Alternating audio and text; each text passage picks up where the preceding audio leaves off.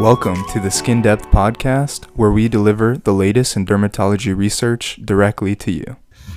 Hello, everyone. Welcome back to another episode of the Skin Depth Podcast. This is one of your hosts, Caden Carver, back with you today.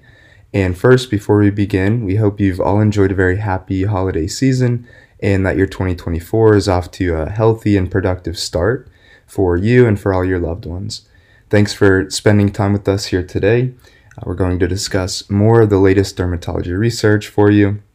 And today we'll focus on the increased incidence of acne with JAK inhibitor use, hyperbaric oxygen therapy combined with IV sodium thiosulfate for patients with calciphylaxis, dermatologic management of patients with hidradenitis suppurativa as prevention for surgical excision, and UVA light dermoscopy for visualizing mite ecology in human skin.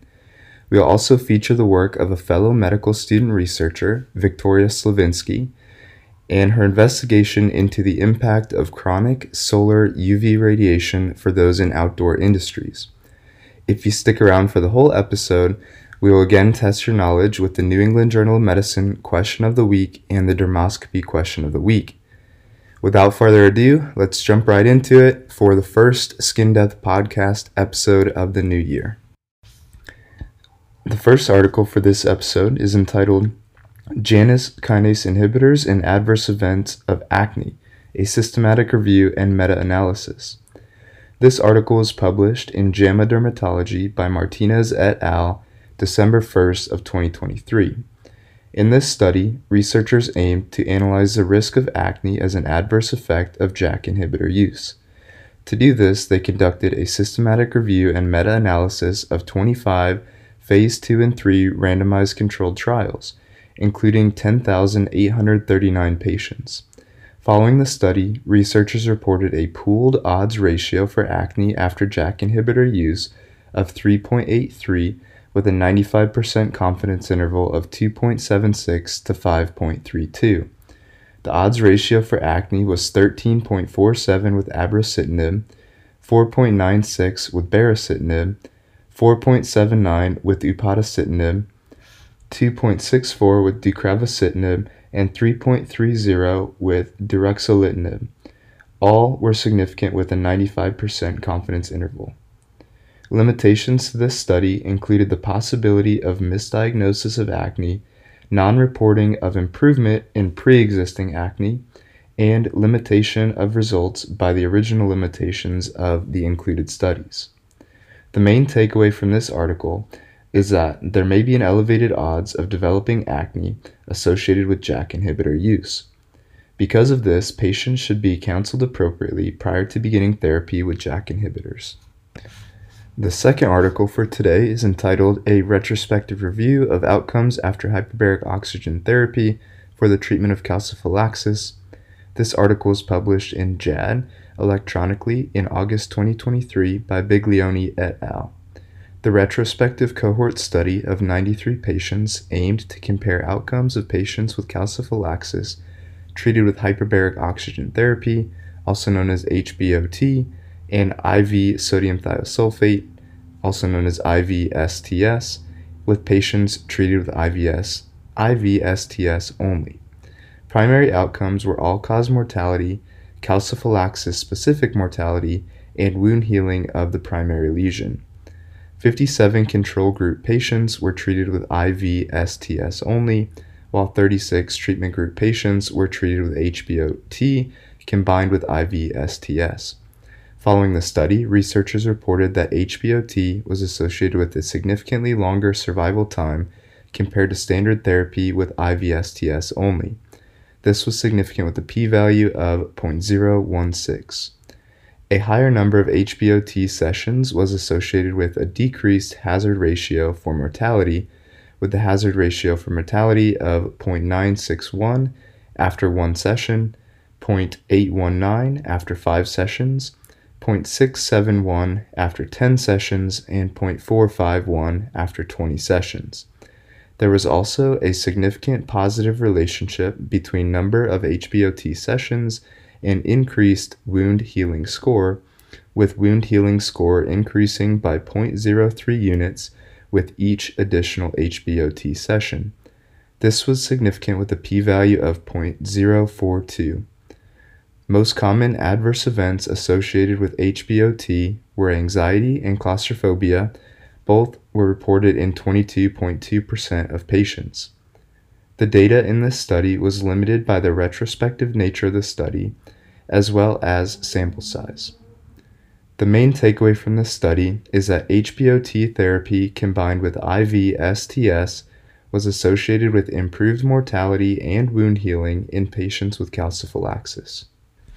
Our next article, entitled The Management of Pediatric Hidradenitis Suppurativa Differs Between Dermatologic and Non-Dermatologic Providers, a Retrospective Review, was published in Pediatric Dermatology November 28, 2023 by Atherton et al. The retrospective cohort study of 195 pediatric patients with hidradenitis suppurativa, also known as HS, aimed to understand the presentation, management, and outcomes of HS in patients under 20 years old by comparing outcomes between patients treated primarily by dermatologists compared to other providers. Following the study, researchers reported that 76.1% of patients were seen by dermatology at least once, with referrals coming from pediatrics in 43.2% and family medicine in 15.1% of cases. In the dermatology managed group, there was a higher prevalence of family history of HS compared to patients managed by other providers at 17.1% compared to 4.3%.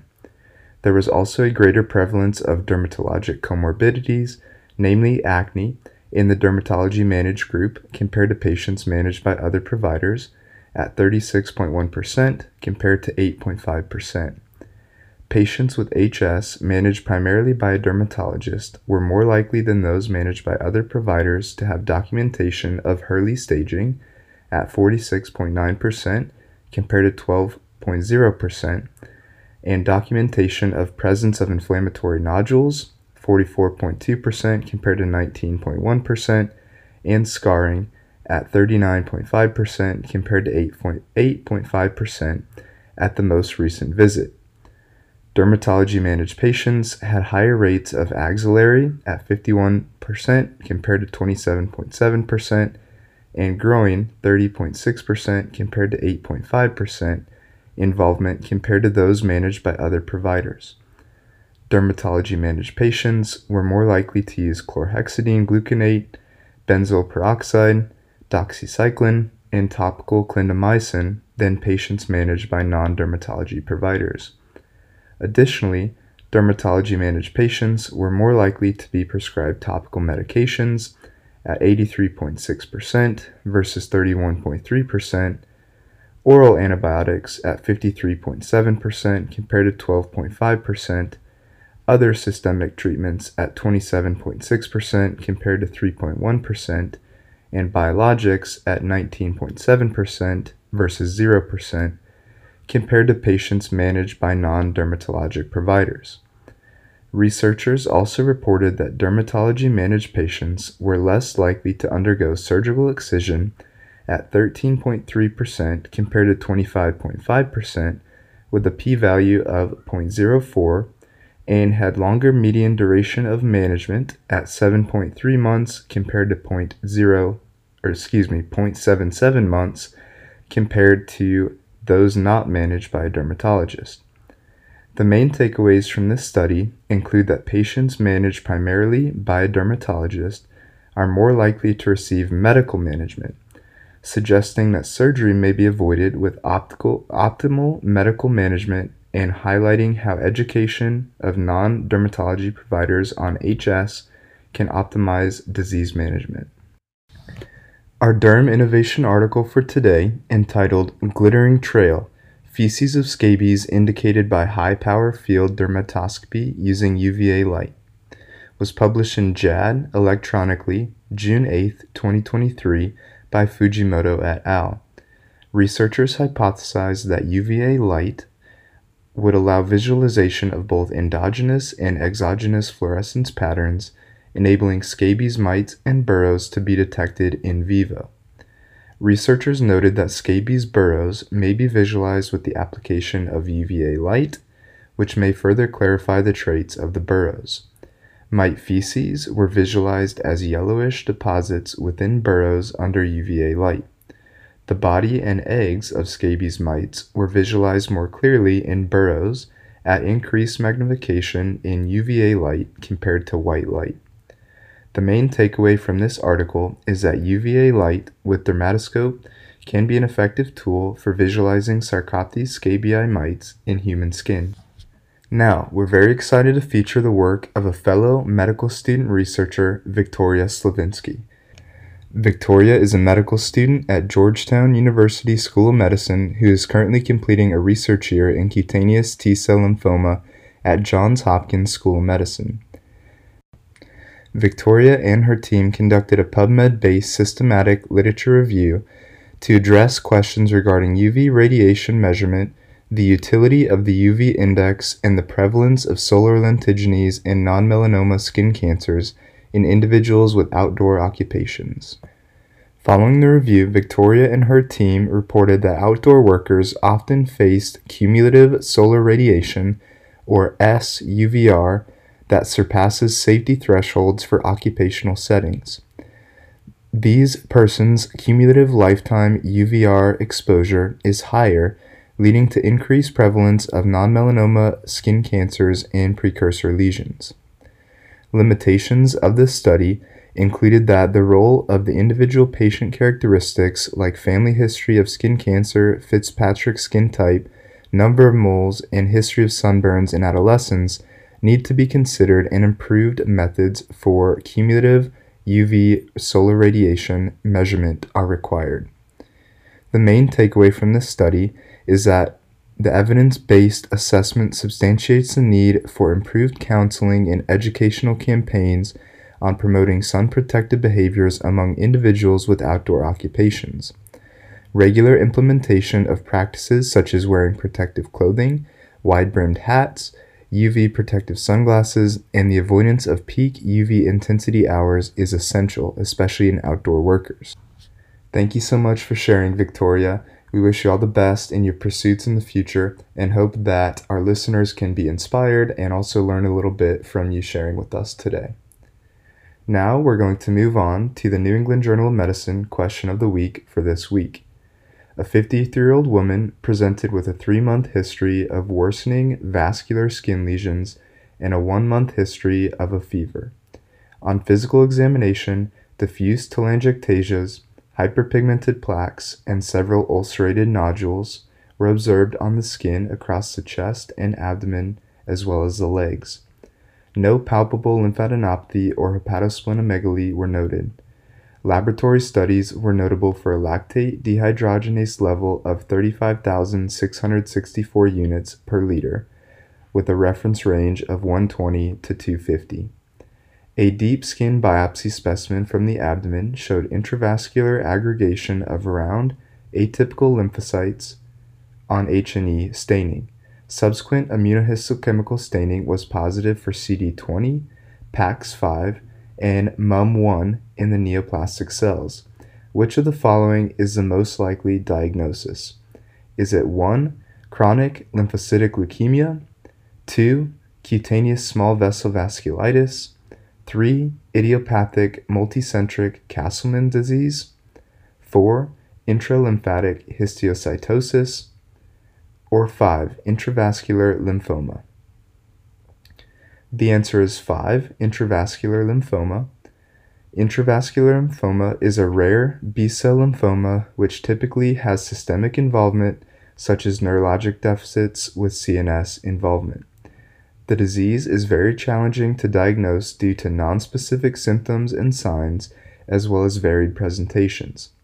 In the skin, you can see purple patches and plaques, most commonly on the trunk and thighs. On histopathology, you will see large atypical CD20 positive B cell lymphocytes within the vessels. To discuss the other answers, number one, chronic lymphocytic leukemia this can have presentations in the skin such as violaceous papules and nodules of leukemia cutis, but would not stain for B cell markers such as CD20 or PAX5. Number 2, cutaneous small vessel vasculitis. This presents most classically with palpable purpura. However, histopathology consists of perivascular neutrophilic infiltrate with leukocytoclasis, fibrin deposition, vascular damage, and red blood cell extravasation. 3. Idiopathic multicentric Castleman. Castleman's disease is an uncommon B cell lymphoproliferative disorder which presents with significant lymphadenopathy. Cutaneous involvement in Castleman disease is rare. Castleman's is most common cause of paraneoplastic pemphigus in children.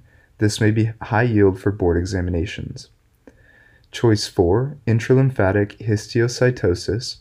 This is a rare reactive cutaneous condition characterized by macrophage accumulation in dermal lymphatic vessels.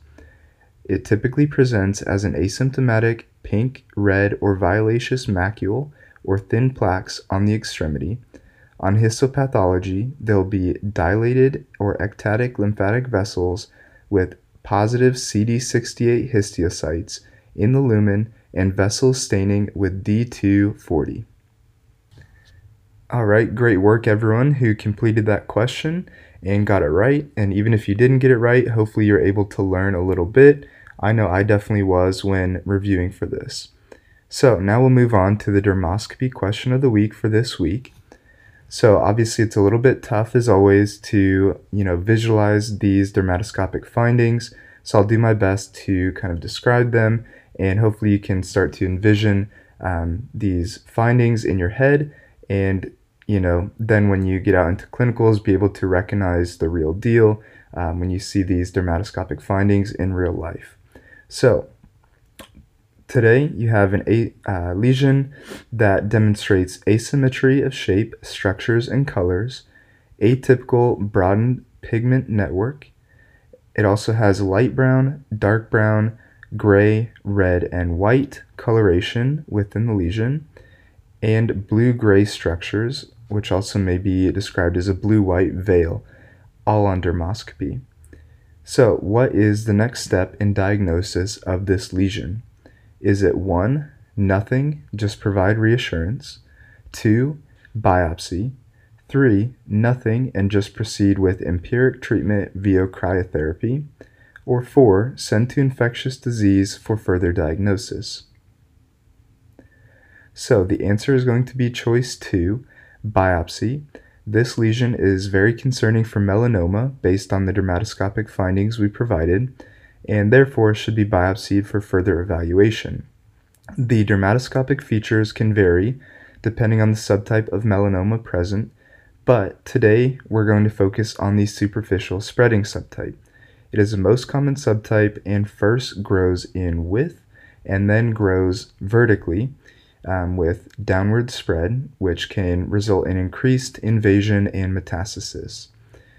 As we described, the features commonly seen on dermoscopy for superficial spreading melanoma include asymmetry of shape, structures, and colors, an atypical broadened pigment network, three or more colors such as light brown, dark brown, black, blue, gray, red, or white, and also blue gray structures, which may be described as a blue white veil, all on dermoscopy.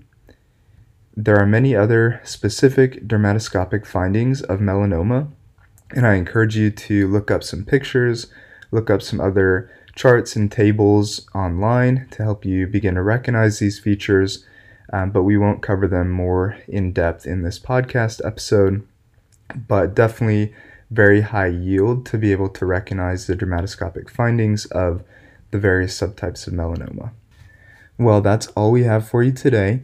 Thank you so much, everyone, for tuning in for another episode of the Skin Depth podcast. We hope that in addition to getting exposure to more of the latest dermatology research, you're also able to test your knowledge and learn a few things with the New England Journal of Medicine and dermoscopy questions of the week um, as well as to see how possible it is to conduct research as a medical student.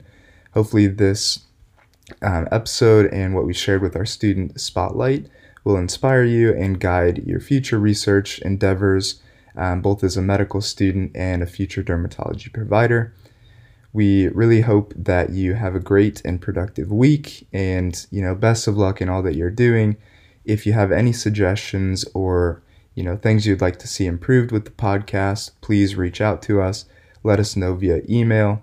Also, you can follow our Instagram, Twitter, and other social media pages for uh, content similar to this podcast.